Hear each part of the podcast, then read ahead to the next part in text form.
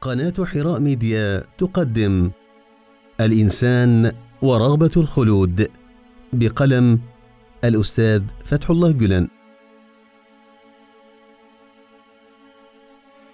لقد ازدان الكون بحكم شتى لا مكان للعبثية ولا معنى في أي كائن مثقال جناح بعوضة حتى الورقة على غصن الشجرة لا تتحرك وتبدو بلا فائدة. لا ندري كم تخفي من الفوائد. إن الله خلق الكائنات بهذه الصورة وأظهر لنا عبرها تجليات اسمه الحكيم. أجل هناك حكم كثيرة وفوائد شتى تحيط بالكائنات كلها بدءا من العالم الكبير الكون إلى العالم الصغير الإنسان إلى العالم الأصغر الذرة. فلا يعقل لكائن قد كرم بين الكائنات كلها أفضل تكريم وخلق بين المخلوقات في أحسن تقويم وزود في هذه الدنيا بآلاف الحكم صورة وشكل أن يأتي إلى الدنيا لبضعة أيام ثم يموت ويندثر تحت التراب دون أن يبعث مرة أخرى. إذا كانت هذه الدنيا عاجزة عن إشباع رغبات الإنسان المادية وحاجياته الجسدية فكيف لها أن تلبي حاجيات ملكاته الروحية ولطائفه المعنوية التي تمتد مطالبها حتى أقاصي الكون؟ وبالتالي أن لها أن تشبع نزوع الإنسان إلى الخلود مثلا.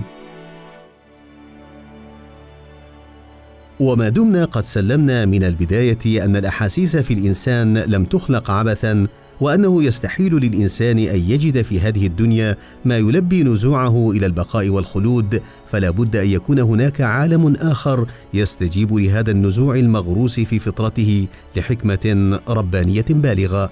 هل ظننتم أنكم خلقتم عبثا وأنكم لن ترجعوا إلى الله؟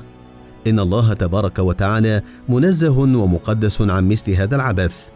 أجل إن الله الذي أسكنكم الأرض وجعلكم أشرف خلقه ثم لبى كل حاجاتكم الجسدية والمادية بل ولم يهمل حاجة أصغر مخلوقاته وفق رحمته الكونية الشاملة لا بد أن يشبع توق الإنسان إلى الخلود ونزوعه إلى البقاء وأن يفتح له عالما ابديا لا نهائيا. قدم على سيد الأنبياء عليه أفضل الصلاة والتسليم مجموعة من الأسرى فرأى صلى الله عليه وسلم امرأة تهرول يمينا ويسارا تبحث عن ولدها. كانت تضم إلى صدرها كل ولد وصلت إليه يدها بحنان بالغ ثم تتركه. وما إن وجدت ولدها حتى ضمته إلى صدرها بحرقة تقبله وتشمه تارة وتضمه إليها تارة أخرى. فتأثر رسول الله صلى الله عليه وسلم من هذا المشهد فبكى ثم أشار بإصبعه المباركة إلى تلك المرأة وقال لمن حوله أترون هذه المرأة؟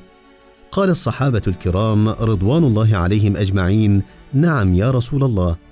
قال صلى الله عليه وسلم أترون هذه المرأة طارحة ولدها في النار؟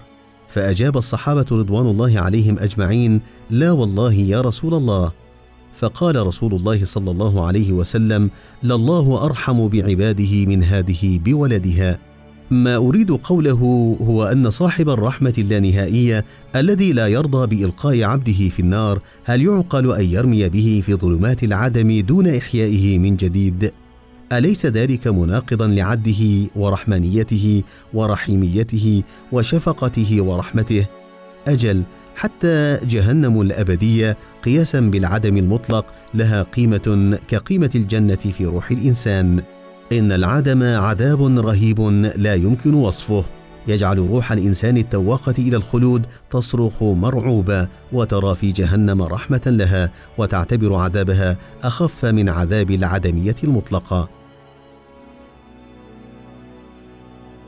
قناة حراء ميديا قدمت لكم الإنسان ورغبة الخلود. الكاتب فتح الله جلن. لمشاهدة مزيد من المقالات المسموعة يمكنكم أن تزوروا قناة حراء ميديا على اليوتيوب. للاستماع إلى مزيد من المقالات المسموعة يمكنكم أن تزوروا راديو حراء على ساوند كلاود. ولقراءة هذا المقال وأمثاله من المقالات الأخرى للأستاذ فتح الله جلن يمكنكم أن تزوروا موقع الأستاذ فتح الله جلن على الإنترنت. www.gulanarabic.com كما يسعدنا أن تعلقوا على هذا المقال وتقوموا بمشاركته مع أصدقائكم والإعجاب به. كما لا تنسوا أن تشتركوا في قنواتنا وتنصحوا بالاشتراك فيها. ابقوا معنا. إلى اللقاء.